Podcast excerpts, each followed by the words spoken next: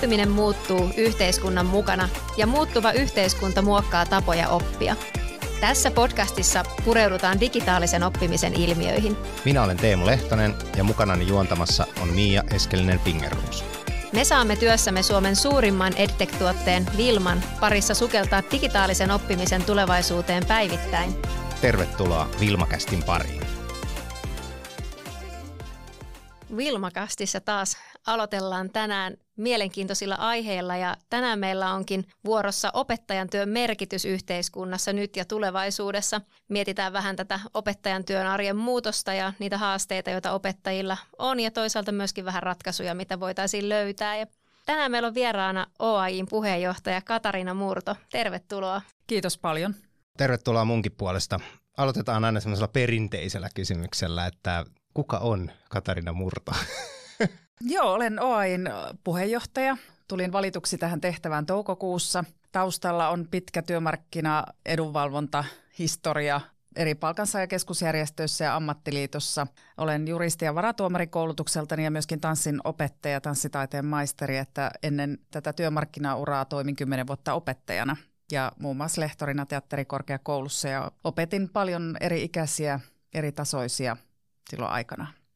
Joo, meitä on opettajia moneen paikkaan päätynyt niin sanotusti ja se on aina, aina hienoa nähdä. Ja onko sulla joku siellä, että kuitenkin sä oot sitä opetustyötä tehnyt ja muuta, niin mikä sai nimenomaan tähän niin työmarkkina-alaan ja tämmöisiä? Oliko sulla jotain tiettyä semmoista silloin aikoina, että sä näit, että sä haluat nimenomaan päästä vaikuttamaan sinne ja näin, vai oliko, se, oliko se ihan vaan sattumaa kuitenkin?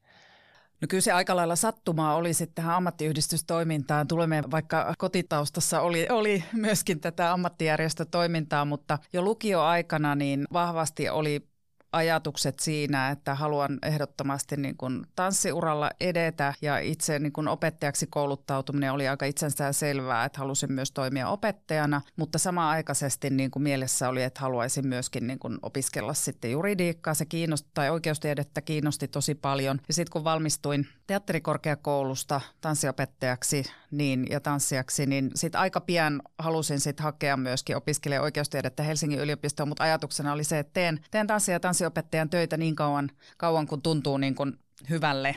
Ja, ja sitten tuli hetki, kun mietin, että nyt haluan ne juristin opinnot suorittaa loppuun. Ja sitten olin asianajatoimistossa töissä hetken aikaa, kun Teatteri- ja mediatyöntekijöiden liitossa aukesi juristin paikka ja ajattelin, että no sehän on kun koti olisin mennyt. Eli edustamaan sinne niin kuin muun muassa tanssin opettajia ja tanssijoita ja teatterialan ihmisiä. Ja siitä lähti sitten tämä ammattiyhdistysura ja työmarkkina edunvalvontatehtävät.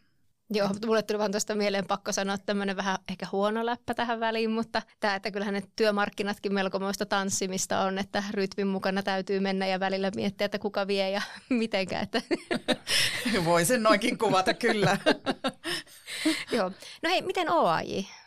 No OAIhin en, en ollut sitäkään suunnitellut etukäteen, vaan tuli sitten, toimin siis Akavas työmarkkinajohtajana ennen tätä tehtävää ja sain sitten alkuvuodesta useista eri ammattiryhmistä ja valtuustoryhmistä pyyntöjä, että asettuisinko ehdolle.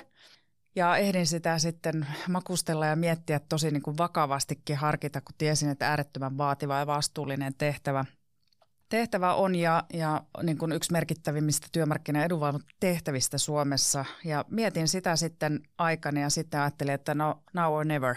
Et se oli niin kuin ehdottomasti niin ajatuksena, että nyt pitää uskaltaa rohkeasti lähteä kokeilemaan, että miten käy. Ja hyvin kävi. Joo, Eli tulin valituksi tehtävä. ja kyllä mulla itselläni on niin vahva semmoinen intohimo ensinnäkin siihen niin kuin, ja tausta siihen opettamiseen, opettajan työhön ja myöskin se valtava arvostus opettajien ammattiin, mm. ammattia ja heidän ammattitaitoonsa ja niin kuin työn merkitykseen. Tämä opettajien arvostus onkin sellainen asia, mikä on puhututtanut aika paljon ja tuntuu, että opettajien työ on isossa murroksessa. Miten niin ajattelet, että mikä meidät on ajanut tällaiseen keskusteluun? Joo, no toisaalta tätä voi lähestyä aika monestakin näkökulmasta. Ensinnäkin tietysti niin, niin yhteiskunta ja odotukset, työelämä – on hyvin isossa muutoksessa ollut. Koulutuspolitiikka ja sen merkitys ja rahoitus on muuttunut todella paljon, mutta myöskin esimerkiksi digitalisaatio on tullut vaikuttamaan todella paljon opettajien työhön. Ja sitten myöskin ihan uudistuksia on tehty meidän koulujärjestelmään ja koulutukseen todella paljon viimeisten vuosia aikana. Ja samanaikaisesti, kun työtehtävät ovat lisääntyneet, niin resursseja ei ole kuitenkaan lisätty, vaan päinvastoin sieltä on niin kuin koulutuksen rahoituksesta nipistetty viime vuosikymmenellä todella paljon. Ja, ja se on aika laillakin sit muuttanut sitä työnkuvaa, työtehtäviä. Et kun työtehtäviä on tullut hallinnollista työtä todella paljon lisää, mutta resursseja ei. Samanaikaisesti meillä on tullut oppimisen haasteet todella merkittävässä määrin. Tavallaan myöskin se polarisaatio näkyy siellä koulumaailmassa todella voimakkaasti. Ja se näkyy itse asiassa ihan kautta linjan, kun OAI edustaa kuitenkin varhaiskasvatuksesta yliopistoon korkeakoulutukseen asti. Asti, niin se näkyy aika voimakkaasti tässä ja meillä ei ole sitten riittävästi niin kuin satsattu siihen oppimisen tukeen. Ja sitten tässä on toki niin kuin tämä koronavuodet takana Ukrainaan heijastuu myöskin meidän niin kuin jäsenkuntaa ja opettaja- ja opetusalalla toimivien työhön. Näetkö että noi mainitsit monta asiaa, mutta mietin kanssa se, että, että jotenkin monet asiat noista on kuitenkin suhteellisen tuoreita, jos nyt mm. näin vähän sanoisi, ei kuitenkaan niin kymmeniä vuosia. Että näetkö että nämä on ne syy, miksi ehkä voisi sanoa, että niistä opettajista on pulaa tällä hetkellä monissa paikoissa, no monissa, mutta on, on selvästi on pulaa opettajista ja välttämättä ei saada edes niin kouluttautumaan uusiakaan kaikkiin, kaikkiin aineopettajiin ja muihin, niin onko ne nämä vai näetkö sä, että siellä on jo aikaisemmin jotenkin alkanut se, että, että jotenkin meillä on lähtenyt laskuun ehkä joku arvostus sitä ammattia kohtaan tai, tai no, näin? No, kyllä mä näkisin, että yhteiskunnassa Suomessa arvostetaan opettajien työtä aivan valtavasti, mutta se ei sitten näy päätöksenteossa sillä tavalla, että koulutuksen rahoituksesta on nipistetty todella paljon. Ryhmäkoot ovat aivan liian isoja. Samanaikaisesti No se, että mistä ne oppimisen eri haasteet johtuu, niin siihen on syitä varmasti monia. Totta kai kun ryhmäkoot ovat isoja ja sitten samanaikaisesti tehdään valtavasti uudistuksia, jotka kuormittaa opettajia todella paljon. Ennen kuin tiedetään edes, että miten edellinen uudistus on niin kuin toiminut, niin tulee jo uutta hanketta ja uudistusta päälle. Ja sitten samanaikaisesti, kun ryhmäkoot ovat isoja ja sitten ne oppimisen haasteet on tullut siihen päälle ihan jo niin kuin perustaitojen oppimisen osalta, mutta myöskin sitten ne lasten ja nuorten psyykkiset ongelmat, jotka ovat lisääntyneet todella paljon, niin tämä, kaikki kokonaisuudessaan on vaikuttanut siihen, että se työ on entistä vaativampaa, entistä raskaampaa, mutta kuitenkin itse haluan korostaa sitä, että opettajan työ on myöskin äärettömän palkitsevaa ja niin kuin antoisaa. Opettajat ovat tosi sitoutuneita omaan työhönsä, mutta se, se kuormitus kun resursseja ei ole riittävästi ja meillä ei esimerkiksi ole niin kuin erityisopettaja saatavilla. Näkyy, tämä opettajapula näkyy kyllä ihan kautta koko tämän oppimiskoulutusketjun. Eli varhaiskasvatuksen opettajista on todella iso pula tällä hetkellä ja kuitenkin se oppimisen polku lähtee sieltä varhaiskasvatuksesta, että ne pedagogiset lähtökohdat kyllä niin kuin on tosi tärkeitä varhaiskasvatuksessa ja kun siellä, siellä jos lähtee jo tavallaan ne oppimisen haasteet liikkeelle ja niitä ei saada siellä niin kuin otettua haltuun, niin sittenhän se tavallaan kumuloituu sitten, kun siirrytään sitten peruskouluun. Niin kyllä silti niin kuin alalle hakeutuu, se ala kiinnostaa kyllä, opettajien työ, ja alalle hakeutuu vielä ihan, ihan niin kuin hyvin hyvin opiskelijoita, mutta tämä täytyy saada taklattua. Että tietysti itse pidän tosi tärkeänä, että koulutuksen perusrahoitus, että sitä lisätään pysyvästi, turvataan riittävät resurssit. Kyse on toki palkkauksesta, työskentelyolosuhteista, työhyvinvoinnista kokonaisuudessaan. Siinä on ihan varmasti tosi paljon semmoisia niin korjauksen paikkoja ja itse olen ajatellut sen niin, että varhaiskasvatuksessa koko perhehän käy päiväkodin ja puhutaan paljon varhaisesta puuttumisesta, niin mikä siihen olisi se parempi paikka kuin se varhaiskasvatus. Ja siellä taas toisaalta tarvitaan sitä aikaa niille ammattilaisille, että he aidosti pystyy keskittymään siihen lapseen, kohtaamaan myöskin vanhemmat ja että me vanhemmat muistettaisiin myöskin kohdata nämä ammattilaiset ja se kunnioitus siinä, että, että se ei ole pelkästään kiireinen kohtaaminen, vaan että se on yksi tärkeimpiä, koska kun ajatellaan pienen lapsen päivää, niin siellähän ollaan niin kuin hereillä enemmän kuin kotona melkeinpä. Niin miten, niin kuin, minkälaisia toimenpiteitä tässä sitten voitaisiin tehdä? Miten pystyttäisiin takaamaan sitä aikaa näille ammattilaisille?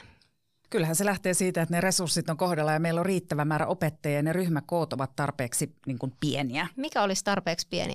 No niitä lukumääriä en nyt tässä halua, halua sillä tavalla kommentoida, mutta että, että toki meillä on OEissa omat tavoitteet, mutta että me tarvitaan pienemmät ryhmäkoot ehdottomasti. Kun, jos ajatellaan esimerkiksi nyt niin kuin peruskoulua, jos yhdellä opettajalla on pitkälle yli, toista, niin kuin yli 20 oppilasta siellä, siellä luokassa, lähemmäs 30kin, ja kuitenkin näitä oppimisen eroja on hyvinkin merkittävästi syystä tai toisesta.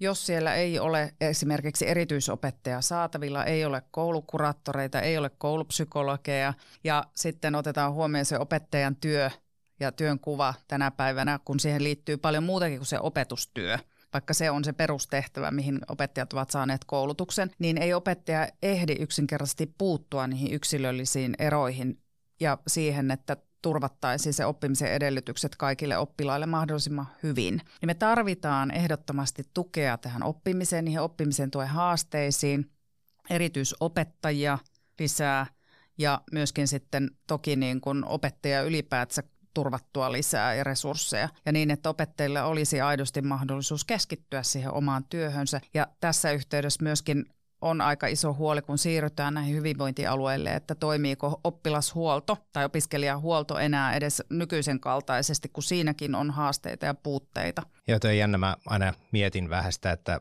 nyt kun me puhutaan näistä asioista ääneen, niin sitten toisaalta se tietoisuus lisääntyy niille, jotka ajattelee sitä ammattia valitsevansa ja sitten ne alkaa kuulla, että jaa, siellä on tommosta. Ja, mutta eihän sitä keskustelemalla tai jos emme keskustele näistä asioista, niin nehän ei parane. Eli totta kai pitää keskustella ja mietin myös sitä, että varmaan moni sitten uupuu siellä myös niinä ensimmäisenä opetusvuotena tai toisena, ehkä vaihtaa sitten alaakin ja se mua kiinnostaisi kysyä, että nyt kun sä puhut resursseista, että mihin niitä voisi kohdistaa, mutta näetkö jotain rakenteellisia muutoksia? Että ei tavallaan vaatisi resursseja, vaan meidän pitäisi vaan niin pysähtyä, että hetkinen, tämä ei ole järkevää, nyt tämä pitää lopettaa, tehdä toisella tavalla. Niin tunnistatko sä tällaisia asioita siellä? No OAI nosti itse asiassa nyt kun lukuvuosi käynnistyy, niin ehkä keskeisimmäksi niin kuin omaksi tavoitteekseen työrauhan palauttamisen kouluihin. Eli nimenomaan se, että karsitaan kaikki niin sanotusti ylimääräinen ja pystyttäisiin keskittymään ihan siihen puhtaasti niin kuin opetukseen ja, ja myöskin turvaamaan se opetuksen laatu ja että oppilaat saisivat keskittyä lapset ja nuoret siihen oppimiseen. Et kaikki niin kuin ylimääräinen ja toivotaan, että esimerkiksi ensi vuoden aikana ei tulisi mitään isoja uudistuksia lähtisi liikkeelle, vaan palataan ikään kuin perusasioiden äärelle, varmistetaan ne oppimisen edellytykset mahdollisimman hyvin – ja tuettaisiin samalla totta kai niin kuin opettajien jaksamista. Ja on se hyvin paljon pitkälti myöskin johtamiskysymys ja töiden järjestelykysymys. Ja erityisesti nuorten opettajien osalta niin kyllä sitä viestiä on tullut todella paljon, että nuoret ovat yllättyneet siitä työn vaativuudesta ja työmäärästä ennen kaikkea. Ja siinä mielessä pidän todella tärkeänä sitä mentorointia, jota olemme OAIS nostaneet, että vastavalmistuneille alalle tuleville opettajille tarjottaisiin kahden vuoden mentorointi Eli perehdyttämisen lisäksi niin kuin tuettaisiin sitä työhön kiinnittymistä ja työssä pysymistä. Että itse alaha ja työ on aivan mahtavaa ja merkityksellistä. Nyt pitäisi vain karsia ikään kuin saada ne resurssit riittämään ja päästä siihen tavallaan niin kuin perustehtävän äärelle. Mä muistan itse, kun aloitin opettaa, niin mä sain heti ne niin sanotut vaikeimmat ryhmät, koska sinne tarvittiin nuori mies opettaa, nyt se oli tullut tänne, jee, ja sitten sille ne kaikki niin kuin pahimmat ryhmät. Et sekin on, mä toivon, että se kulttuuri – sehän on toisaalta aika älytöntä toimia niin päin, vaikka se voi toimia, mutta aika usein ehkä ei toimi, koska sitten se rasittaa sitä uutta opettajaa, se saa vielä niin ne eniten haasteita tavallaan vielä sitten siihen päälle. Niin näetkö että tällaista tapahtuu vielä vai onko sulla näkyvyyttä semmoiseen? Meillä on hyvin paljon pitkälti niin kuin kuntakohtaisia ja koulukohtaisiakin eroja, että vaikea niin kuin sitten tunnistaa tai tiedostaa, tiedostaa tätä, että, että hyvin paljon erojakin niin kuin totta kai niin kuin käytännössä, että, että meillä on kuntia, missä pystytään turvaamaan esimerkiksi kohdentamaan sitten resursseja näihin erityisopettajia, erityistä ja erityisluokkiin, mutta sitten taas toisaalla ei. Että kyllä tässä on totta kai näitä erojakin, miten sitten käytännössä toimitaan.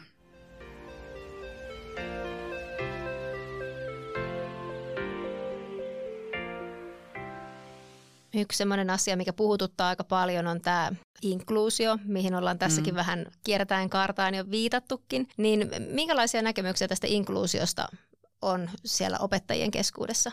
No kyllähän se tavoite siinä inkluusiossa on ollut hyvä ikään kuin vahvistaa yhdenvertaisuutta. Ja, mutta siis eihän se käytännössä ole toiminut lainkaan sen tavoitteen mukaisesti, koska ei pystytä turvaamaan sit niitä oppimisen edellytyksiä oppilaille, joilla on näitä oppimisen haasteita. Eli lähtökohta-ajatus on todella kaunis ja hyvä, mutta sitten kun ei ole niin kuin pystyttykään turvaamaan riittävästi resursseja ja niin, että olisi tätä oppimisen tukea saatavilla riittävästi, erityisopettajia saatavilla riittävästi tai erityisluokkiakin niin kuin tarvittaessa saatavilla, niin käytännössä on, on sitten aika lailla niin kuin aiheuttanut tosi paljon kuormitusta myös siihen ihan opettajien työn arkeen, mutta se näkyy myös näissä oppimistulosten laskuissa ja opetuksen laadussa. Näkyykö se teillä niin kuin jonkinlaisena niin kuin agendana listalla ehkä tämmöinen, että niin kuin tämä nostettaisiin esille ja sitä puhuttaisiin silleen niin kuin, ihan niin kuin faktoilla. Kyllä, ja... juu, kyllä siitä puhutaankin todella paljon. No meidän niin kuin, tavallaan ajatus on, ihan peruslähtökohta on totta kai niin kuin, turvata koulutuksen rahoitus ja saada resursseja lisää, mutta että oppimisen tuen vahvistaminen on ehdottomasti niin kuin se, se kulmakivi tässä ja myöskin erityisopettajien saatavuuden turvaaminen, että ehkä pidän aika epätodennäköisenä, että lähdettäisiin purkamaan kokonaan tätä inkluusiota ja haettaisiin jotain uutta mallia tähän että ainakin ensimmäiset askeleet pitäisi olla se, että me saadaan tämä oppimisen tuki toimivammaksi ja myöskin sitten erityisopettaja riittävästi. Mun on pakko kysyä tästä, kun itse en ole tuolla opettajan arjessa silleen ollut kiinni muuten kuin ihan tälle vanhemman, kahden pojan vanhemman roolissa. Ja nyt kun puhutaan oppimisen tuen vahvistamista, niin mitä se ihan käytännössä tarkoittaa? No meillä on mahdollistettu siis tämmöinen kolmiportainen tuki, että on yleinen tuki, tehostettu tuki ja erityinen tuki.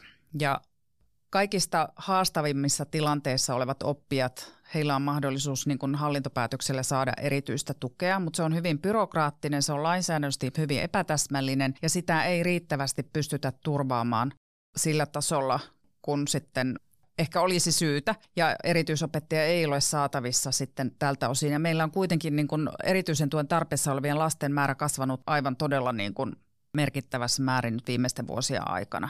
Että sit tarvitaan lisää sitä tukea oppijoille ja, ja sitten opettaja ei siinä oman, siihen tarvitaan niin kuin koulutus, erityisopettajan koulutus. Ja tarvitaan lisää erityisopettajia, jotta voidaan varmistaa sitten tämä oppiminen siinä samassa luokassa, mm. missä on näitä tuen tarpeessa olevia.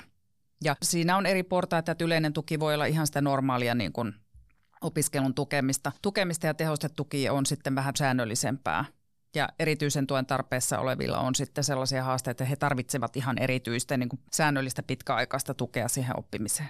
Joo. Mainitsit sen, että erityisen tuen tarve on noussut ihan merkittävästi. Mm. Mistä se on oire?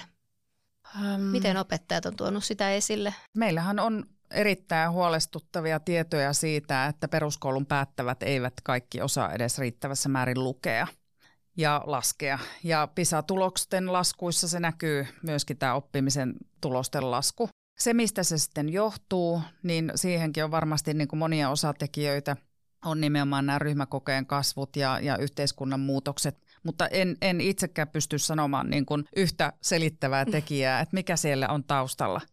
Että miksi olemme tässä tilanteessa. Koulutuksen rahoituksesta nipistetty resursseja ei ole riittävästi, ei ole pystytty ennakoimaan näitä, näitä niin kuin oppimisen haasteita. Samanaikaisesti digitalisaatio on tullut tähän yhteiskuntaan, muuttunut kaikki niin kuin kännykät ja teknologiset laitteet ja niin, siinä on aika paljon opettajillakin. Yhteiskunta muuttuu kuitenkin tällä hetkellä ihan kiihtyvällä tahdilla ja siinä on opettajillakin paljon perässä pysymistä. Vanhempien työelämä on koko ajan hektisempää ja hektisempää ja nyt heitän ihan tällaisen rohkean väitteen äitipohjalta, että kyllä mä on ollut näkevinäni myöskin semmoista trendiä, että vanhemmat antaa enemmän ja enemmän kasvatusvastuuta sinne kouluille, jolloin myöskin sitä kautta tulee sinne opettajille enemmän sitä työtaakkaa. En, en tiedä, onko oikeassa, mutta tällaista mä oon ollut tulkitsevana, niin kuulostaako yhtään tutulle? Näinhän se ei pidä olla, että kyllä se kasvatusvastuu täytyy säilyä vanhemmilla, mutta että toivoisin sillä tavalla niin kuin iso, isoa ymmärrystä siihen, että opettajat ovat korkeasti koulutettuja – päteviä, kelpoisia työhönsä, osaavat aivan varmasti työnsä. Että sitä luottamusta myöskin opettajien työhön, että he osaavat sen työn ja kasvatusvastuu on toki vanhemmilla. Aivan ehdottomasti. on ihan samaa mieltä ja se, että Suomessa on hyvin koulutettuja ammattimaisia opettajia, niin sehän on ihan maailmanlaajuisesti tämmöinen tunnistettu hieno asia, jota niin kuin ihaillaan Suomessa. Ja, ja sen takia olisikin Kyllä. hyvä, että nämä ammattilaiset kerkeisivät ja saisivat ikään kuin parhaat mahdolliset niin kuin ympäristöt ja mahdollisuudet, työkalut siihen, että, että se työ onnistuu. Ja mainitsitkin tuossa sen, että, että digitalisaatio on ollut yksi sellainen uudistus, mikä on muuttanut ä, opettajan työtä. Näin niin kuin omasta roolista katsottuna, millä se digitalisaatio näyttää?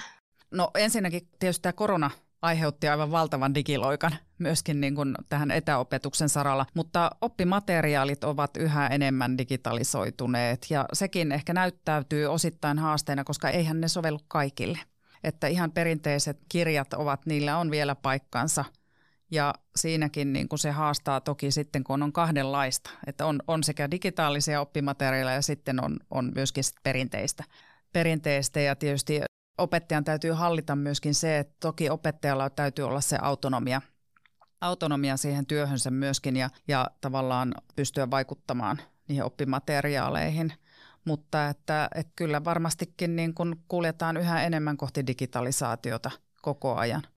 Joo, toi on varmasti totta, näin on ja sen näkyy monessa paikassa. Mä mietin että kun näitä ehkä tunnistetaan, ja te olette tietysti yksi, joka kuulee tosi paljon näitä asioita ten opettajien kautta, ja varmasti teille tulee palautta, niin tuleeko teillä, tai onko teillä tai niillä opettajilla, jotka ehkä teihin on yhteydessä, niin näkyykö siellä semmoista niin kuin halua siihen, että, että näihin pitäisi vähän niin kuin valtiollisestikin ehkä puuttua ja, ja lähteä vähän ohjaamaan, että mikä on se balanssi, mitä tässä pitäisi hakea, että se on ihan villilänsi siellä. No kyllä tämmöinen koulutuksen digistrategia voisi olla niin kuin yksi hyvä ratkaisu, että tarkastella kokonaisuutena myös, myös tätä digitalisaation kehitystä.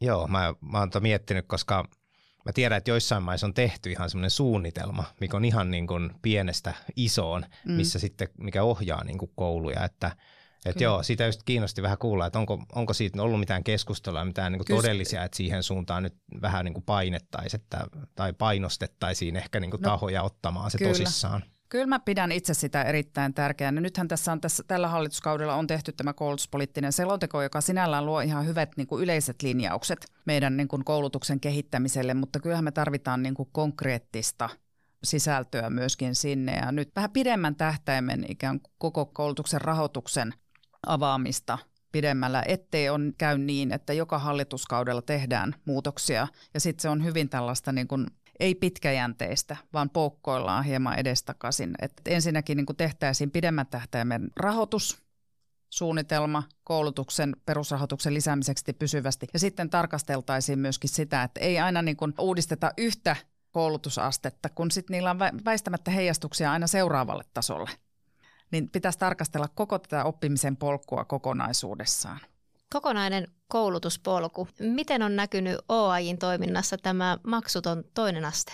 No itse asiassa kannatimme sitä ja pidän sitä niin kuin erittäin hyvänä tukemaan, koska meillä on väistämätöntä, että meidän täytyy parantaa ja kehittää osaamista tässä maassa. Suomi pärjää vain koulutuksella ja osaamisella. Ja se on myöskin tavoitteena, että 50 prosenttia nuorista ikäluokista olisi korkeasti koulutettuja vuoteen 2030. Ja kansainvälisessä kilpailussa Suomen vahvuus on nimenomaan vahva osaaminen. Ja me ollaan ehkä tuudittauduttu aika pitkään siihen, että meillä on maailman parhaimpia koulujärjestelmiä.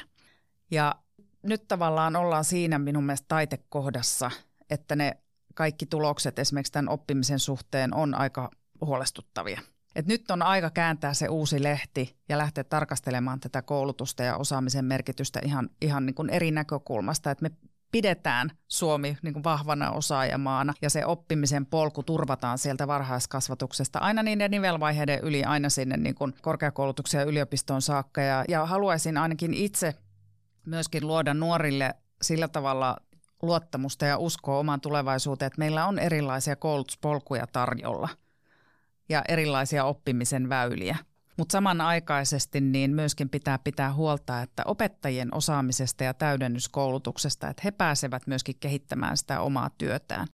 Ja mielenkiinnolla tietysti odotetaan, odotetaan ehkä, ehkä tulokset on ollut jopa lupaavampia kuin osattiin odottaa. Odottaa ja se on selkeästi, niin kun ainakin nyt, nyt juuri julkaistiin tämä lukiolaisbarometri, niin se on lisännyt kyllä halukkuutta hakeutua myöskin lukio opintoihin nimenomaan sen maksuttomuuden johdosta. Eli, eli ehdottomasti niin kun tukee myöskin sitä, sitä sitten tavallaan osaamisen kehittämistä ja koulutustason nostoa, mutta mehän ei vielä tiedetä, kun se on ollut vuoden voimassa, että, että tuleeko keskeytyksiä ja miten paljon se, niin kun, mihin suuntaan se sitten loppupeleissä sitten johtaa. Aikaisemmin keskusteltiin digitalisaatiosta ja siitä, miten digitalisaatio on muuttanut sitä opettajan työtä ja varmaan sitä koulujen arkeakin siinä samalla. Mm. Niin, niin, niin mitä mieltä olet, että onko opettajille tarpeeksi, tarjotaanko tarpeeksi täydennyskoulutusta digitalisaatiossa? Miten tähän voitaisiin vastata? Kyllä niitä mahdollisuuksia on, mutta se viesti on kuulunut kyllä vahvasti meidän suuntaan, että, että ei kuitenkaan niin kuin päästetä sitten Ahaa. koulutukseen työajalla. Että kyllä työajalla niin kuin työnantajan velvoite on myöskin varmistaa, varmistaa sitten opettajienkin osaaminen ja osaamisen kehittäminen ja pitäisi olla niin kuin helpompia pääsyjä sitten täydennyskoulutukseen. Mistä tämä johtuu? Onko siinä ihan no, se, että sitten on hankala löytää no sijaisia sitten on ja hank- sitten toinen... Nimenomaan syitä on varmasti monia, mutta tämä on varmasti se yksi keskeisin syy, että sitten joudutaan järjestelemään opetukset eri tavalla ja se kuormittaa tietysti sitten niin kuin koulutuksen järjestäjä, rehtoreita ja niin edelleen. Mikä on noin niin kuin yleisesti ottaen tällä hetkellä opettajien sijaistilanne? Sijaisia, erityisesti niin kuin päteviä kelpoisia sijaisia on vaikea saada. Toki siinäkin on niin kuin kuntakohtaisia eroja, mutta että on, on sijaisia ihan niin kuin kaikilla koulutusasteilla on, on haasteita saada.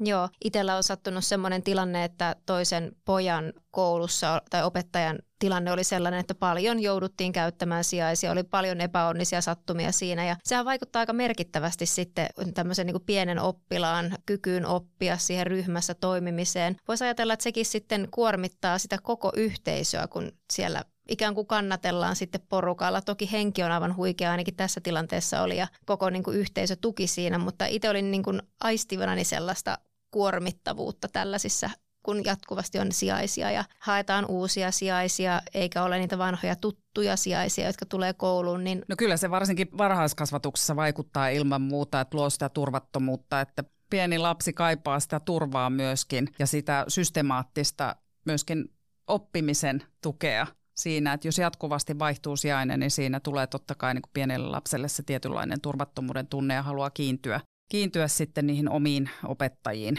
Minkälaisia ratkaisuja tällaisiin sijaispuliin ja jatkuvasti vaihtuviin sijaisiin voisi olla?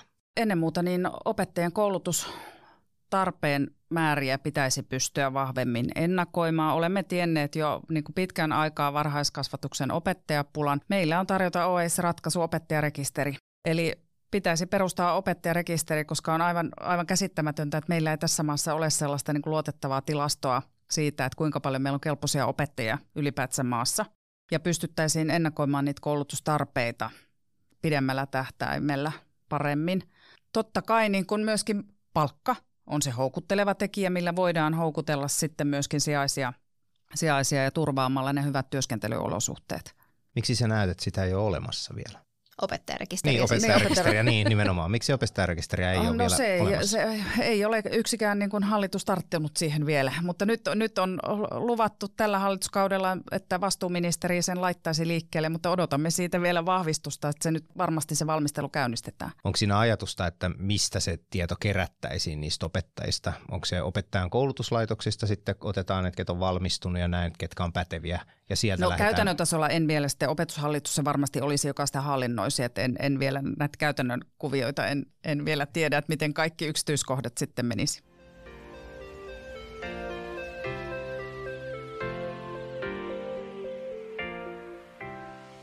Onko teillä mitään muita tämmöisiä niin kuin tietojohtamisen hankkeita menellään? Jos ajatellaan, niin kuin, tietoahan on paljon ja sitä on eri puolella, sitä voisi kerätä, jos siitä vaan sovittaisiin vähän, niin onko teillä menossa jotain semmoisia muita, missä just ajatellaan näitä teemoja, mitä nytkin on puhuttu, että siellä on opettajien jaksamista ja on, on monia tämmöisiä teemoja, missä varmaan olisi tosi niin kuin mehukasta lähteä niin kuin tiedolla oikein selvittämään niitä juurisyitä, niin on, onko teillä menossa semmoisia? Onhan meillä, mutta en vielä niitä paljasta, kun sitten julkistetaan. julkistetaan. Mutta ehkä niin kuin jos katsoo taaksepäin, niin oi, tämä työoloparometri oli kiinnostava, erittäin kiinnostava, jossa nousi erityisesti esille tämä niin kuin jaksamiseen liittyvät haasteet ja uupumus, mikä kuvastaa sitä, että, että se työn vaativuus ja työmäärä on todella niin kuin liiallinen, mistä sitten taas tulee ne perusteet siihen, että, että resursseja ja rahoitusta täytyy turvata ja sitä työmäärää täytyy pystyä hallitsemaan. Kyllä me jatkuvasti niin kuin tehdään itse tai, tai yhteistyökumppaneiden kanssa, niin tutkitaan ja selvitetään ja kysytään myös jäsenistöltä Joo, se on, se on jännä se, että meillä on tietynlainen samat opettajat, jotka on, tai hyvin pitkälti meillä on samat opettajat vielä töissä, jotka on ehkä ollut silloin, kun PISA meni hyvin, ja ne on ne samat opettajat nyt, jos eihän mikään dramaattinen tippuminen mm. on, mutta kuitenkin nyt nähdään, että mm. laskua on ollut pidempään ja, ja semmoista, niin edelleen on ne samat opettajat, niin sehän toisaalta kertoo siitä, että, että ympäristö on muuttunut. Mutta jos tuossa tiedossa vielä vähän pysytään sen käyttämisessä, niin minkälaisia ajatuksia se herättää, että me esimerkiksi pystyttäisiin jo tänä päivänä seurata sitä, että ketkä opettajat saa eniten aikaiseksi niin kuin positiivista oppilaissa, eli lähtönumeroa siihen numeroon, kun ne lähtee sieltä opettajat. Sillä pystyisi tämmöisiä vähän ehkä niin kuin, niin kuin karvat nousee pystyyn aiheita, aiheita käsittelemään, niin mutta se, että senhän voisi nähdä tosi positiivisenakin. Eli me voitaisiin mennä kysyä semmoisilta opettajilta, että hei, mitä teidän luokassa tapahtuu, mitä sä teet täällä ja lähteä niin kuin positiivista. Mutta näetkö sä, että tuommoiseen on mitään toivoa sen takia, että se jotenkin ne karvat nousee niin pystyyn helposti, että se tavallaan pyyhkii sen positiivisen No nyt mennään pois. aika haastavalle keskustelualueelle, koska se, että, että lähdettäisiin niin kuin arvioimaan, koska kyllä opettajan täytyy saada myöskin olla se oma persoona ja opettaa myöskin omalla tavallaan, omista lähtökohdistaan. Siellä on taustalla se opetussuunnitelma, mutta hyvin pitkällehän meidän, koska aina niin kuin se ryhmä on erilainen ja oppimisen edellytykset ryhmissä on erilaisia. Ja sitten tullaan myöskin siihen arviointikeskusteluun, niin tämä keskustelu niin on, on hyvinkin haastava, enkä lähtisi avaamaan sitä tai viemään tätä, tätä podcastia nyt siihen suuntaan, koska se on sitten kokonaan oma keskustelukokonaisuutensa, että miten me keskustellaan esimerkiksi arvioinneista. Opettajalla tietenkin on hyvin vahva pedagoginen vapaus ja se riippuu aina kunnasta, että miten siellä ne resurssit on jakautunut ja kuinka paljon, että ymmärrän hyvin ton pointin. Tässä on paljon puhuttu aiheesta siitä, että miten opettajien jaksaminen on tällä hetkellä haastettuna, miten resurssipula vaivaa aika lailla ympäri Suomea, niin tuleeko mieleen jotain sellaisia hyviä esimerkkejä, joissa olisi lähdetty taklaamaan tätä tämmöisillä arjen teoilla näitä löydetty hyviä tapoja tämmöiseen niin kuin en tiedä voiko tässä käyttää tämmöistä resurssiviisasta tai niin kuin mieliystävällistä tapaa siihen opettamiseen, että vaikka resursseja ei ollakaan heti saatu lisää, niin olisi löydetty jotain arjen ratkaisuja, jotka helpottaa. No kyllähän osittain johtamisella ihan ja työtehtävien järjestelyillä pystytään myöskin vaikuttamaan tähän asiaan ja ihan työajan niin kuin seuraamalla työaikaa aikaa, niin pystytään. Itse asiassa OAI tulee nostamaan nyt tämän vuoden aikana tai syksyn talven aikana työhyvinvointiin liittyviä kysymyksiä eri tavalla esiin ja toivotaan, että saadaan myöskin niin kuin esitettyä uusia avauksia ja ratkaisuja siihen, että miten voidaan tukea opettajien jaksamista työssään entistä paremmin. Tuo johtaminen onkin mielenkiintoinen näkökulma tähän. Kysyn, koska en tiedä. Miten vaikkapa rehtoreita koulutetaan johtamisessa? Miten opetusmaailmassa johdetaan? Totta kai niin kuin rehtoreiden oma koulutustausta, mutta he, hekin kyllä on mahdollisuus ja toivon mukaan edistävät omaa osaamistaan koko ajan sitä johtajuuttaan siinä työssä ja työn ohessa, ohessa mutta että yhteispeliähän se kaikki myöskin siellä koulussa sitten on. Että niissä, missä työyhteisö ja useimmissa paikoissa kyllä niin kuin opettajat tukevat toisia, se työyhteisö on se voimavara ehdottomasti opettajillekin, mutta nyt se työn kuva on vaan niin hektistä ja kiireistä niin monessa paikassa, että he eivät ehdi käydä sitä keskustelua ja vuoropuhelua, että saisi niin kuin sitä tukea sitten niin kuin työyhteisöltä erilaisissa haastavissa tilanteissa. Tomma on huomannut, se on jotenkin tosi ihana huomata, miten useissa kouluista löytyy semmoinen niin kuin hyvä mehenki, että se koulu itsessään on yhteisö. Kyllä. Se toki voi olla asia, joka vähän hajoaa siinä kohtaa, kun meidän koulujen kokoa paisutetaan ryhmäkokojen lisäksi tässä. Onko OAI ottanut tähän mitään kantaa? No se ryhmäkokoja, niin kuin tuossa aiemmin totesinkin, niin ryhmäkokoja pitää ehdottomasti pienentää. Mm. Sillä pystytään turvaamaan se opetuksen laatu ja myöskin sitten takaamaan ne oppimisen edellytykset nykyistä paremmin. Mutta että kyllä niin kuin itse haluan, vaikka näitä haasteita ja epäkohtia tässä on paljon, mutta et meidän tehtävä on tietysti edunvalvonnassa niitä tuoda esille ja esittää ratkaisuja. Mutta kyllä itse haluan silti korostaa, että meillä on aivan uskomattoman hieno hieno koulujärjestelmä kuitenkin ja tämä oppimisen polut varhaiskasvatukset sinne yliopiston korkeakoulutukseen asti ja opettajat tekevät aivan äärettömän tärkeää työtä. Ja se työ on todella palkitsevaa. Joo, mun on pakko vielä vähän tuohon palata edelliseen, koska me puhutaan tosi paljon opettajista, mm. mutta sitten kuitenkin loppujen lopuksi niin se rehtori on, siinä on valtava rooli mm. siinä arjen järjestämisessä. Mm. Ja nyt niin kuin tässä nostettiin, että koulujen koothan paisuu Suomessa väistämättä. Koko ajan pieniä kouluja vähän lakkautetaan, ne tulee isompia ja isompiin keskuskouluihin, jos näin voisi sanoa, niin onko niin kuin teillä jotakin tai oletteko te niin kuin laittanut aikaa sinne niin kuin rehtoreiden suuntaan, että he tulisi paremmiksi siinä niin kuin lukuvuoden suunnittelussa ja järjestämisessä, että opettajille niin kuin sitäkin kautta myös taattaisi mahdollisimman niin kuin hyvät lähtökohdat sille, sille siis työlle. Meillähän on rehtoreita myös jäseniä. Rehtorit voivat liittyä OAJihin ja käydään jatkuvasti sitä keskustelua heidänkin kanssaan ja on, on asiantuntijaresursseja heidän työnsä tukemiseksi. Kyllä, että sitä vuoropuhelua käydään kyllä kokea ja koulutusta tarjotaan niin kuin kaikille jäsenille. Joo, hyvä. Mä en itse asiassa, siis mä, mä, mä jotenkin jäin kuuntelemaan tätä keskustelua ja huomaan sen, että kun mä en oikeastaan edes tiedä, että mistä kouluarkea johdetaan. Onko se se kunnan virasto tai kaupungin virasto, onko se se rehtori siellä, onko siinä välissä joku tämmöinen väliporras? Kuka sitä koulun arkea oikeasti johtaa? Onko se koulusihteeri? onko se, onko se opettaja itse? Opettajalla on tosi iso pedagoginen vapaus. Kyllä ja niin kuin se opettajan autonomia kyllä myöskin. Toki rehtori vastaa siitä niin kuin koulun järjestelystä, mutta kyllähän niin kuin kunta on koulutuksen järjestäjä, mutta meillä on totta kai myöskin niin kuin yksityisellä puolella kouluja. Kyllä, tällä hetkellä kuitenkin taitaa olla aikamoinen vähemmistö yksityiset Joo, totta koulut. kai enemmistö on, on niin kuin kuntien.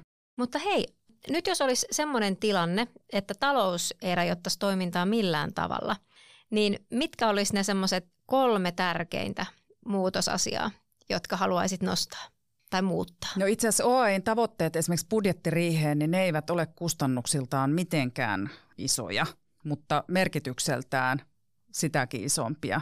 Eli opettajarekisteri, mentorointi ja varhaiskasvatuksen opettajien koulutusmäärien kasvu. Siinä on ne kolme, mutta käytän nyt hyödyksi, hyödyksi ja tuon vielä esiin, että ajatellaan vähän pidemmällä tähtäimellä, niin, niin nämä oppimisen haasteet, eli oppimisen tuki, jota pidän itse todella tärkeänä, että siihen, siihen on sitten ne eri keinot, keinot eli resurssit, rahoitus, erityisopettajat, lainsäädännön täsmentäminen. Miten sitä lainsäädäntöä tulisi täsmentää?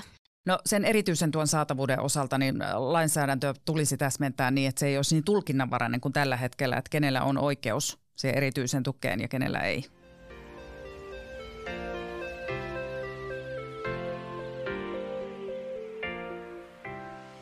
Mutta tästä työolobarometrista, niin mitä löydöksiä sieltä tuli? Sieltä tuli tämä uupuminen, mutta mit, mitä muuta sieltä löytyi? No se on se kaikista huolestuttavin piirre, että enemmistö vastaajista, eli meidän jäsenistä kokee merkittäväkin uupumista omassa työssään. Eli siinä työssä ei ehditä palautua, ei sen työpäivän aikana, mutta ei myöskään niin kuin viikonloppuisin tai lomilla, että se työ valuu entisestään niin kuin vaan sen opetuksen lisäksi niin iltoihin ja viikonloppuihin. Eli se työmäärä kasvu on tosi merkittävä.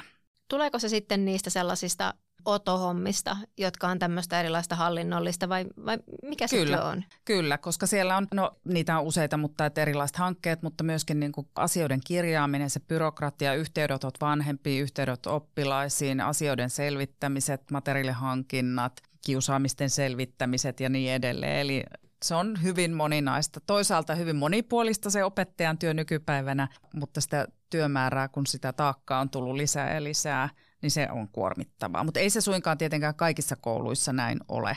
Ja itse, itse perustehtävä, se opettaminen, on kuitenkin se ydin siellä taustalla ja mitä varten opettajat ovat alalle halunneet aina muistelen näitä menneitä opettajana, mutta joka tapauksessa niin mäkin olin vaikka mitä sen opettajan työn lisäksi, oli niitä sivujuttuja tosi paljon ja sillä lailla oli niin kuin tosi täysviikko jo muutenkin. Ja just toi sitten, että et tulee tavallaan sitä yhteydenottoa vielä sillä vapaa-ajalla, vaikka, vaikka minä aikana, niin onko tuossa jotain ajatusta ollut teillä siihen suuntaan, että kehitettäisiin sitä jotenkin niin, että tavallaan annettaisiin lupa opettajille niin kuin jollain tavalla, ja yhteiskunnassa sovittaisi, että ei, opettajan työ ei ole niin kuin siellä illat ja viikonloput ja kaikki. Että se jotenkin rajattaisi ehkä siihen työaikaan varattaisiin mm. sitä aikaa tälle työlle.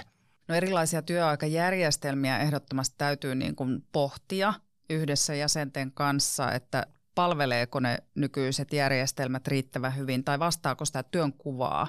Mutta opettajat haluavat tehdä työnsä erittäin tunnollisesti ja hyvin. Kyllä he näkevät ne työnsä tulokset niissä oppioissa, oppilaissa – ja kantavat sitä huolta, jos sitä, niitä oppimisen haasteita siellä on ja haluavat tehdä työnsä laadukkaasti.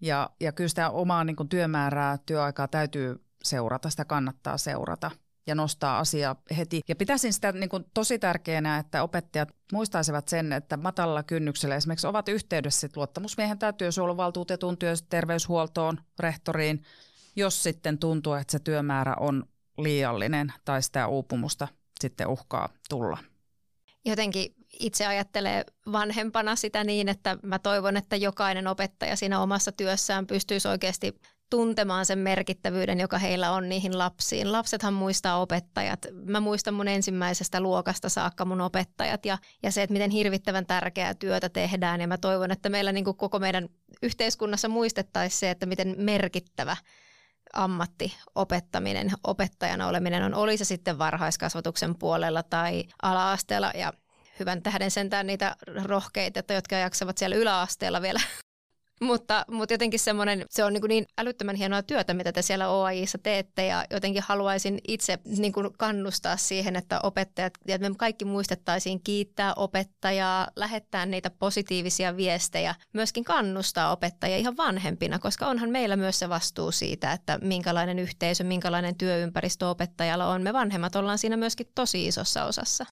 kyllähän kaikki opettajat opetusalalla työskentelevät ja meidän jäsenet tekevät sitä hienoa työtä, että me OAIissa vaan teemme sitä edun, edun valvontaa tietysti täydellä sydämellä ja täydellä niin kuin teholla, mutta että samaa mieltä että toivoisin, että yhteiskunnassa niin arvostettaisiin myöskin käytännössä opettajien tekemää työtä ja nähtäisiin, että sehän on investointia koko ajan tulevaisuuteen ja yhteiskunnan hyväksi, työmarkkinoiden hyväksi. hyväksi ja, ja se on tietysti niin kuin oma keskeisin missio ja tehtävä, että opettajien työn arvostusta ja merkitystä nostettaisiin entistä vahvemmin myös käytännössä ja myöskin päättäjät ymmärtäisivät sen työn merkityksen päätöksenteossa ja myöskin kun pohditaan, että kuinka paljon koulutukseen satsataan rahaa. Et toki niin kun julkinen talous on haastavassa tilanteessa, mutta näkisin, että koulutuksesta leikkaaminen on samalla leikkaamista tulevaisuudesta siinä oli ihan linjakas, linjakas veto tuohon ja voisin oikeastaan tässä nyt sitten omasta puolestani meidän kuuntelijoita myöskin haastaa ja pyytää mukaan kiitostalkoisiin opettajille. Eli muistetaan jokainen kiittää sitä ammattilaista, joka meidän lapsia siellä koulussa opettaa, mutta ihan tähän loppuun. OAJin puheenjohtaja Katriina Murto, millaisia terveisiä sä haluaisit sanoa opettajille, oppijoille ja huoltajille ja muille kuuntelijoille toki myöskin? No Toivon kaikesta sydämestäni erittäin paljon jaksamista ja työn iloa kaikille opettajille ja armollisuutta. Jokaisen opettajan halun, haluan, että tuntevat sen työn arvokkuuden ja merkityksen. Kaikille oppijoille toivon oppimisen iloa. Iloa. Huikeeta. Eiköhän tähän ole hyvä lopettaa. Suuri kiitos vierailusta. Kiitos Joo, teille. Kiitoksia.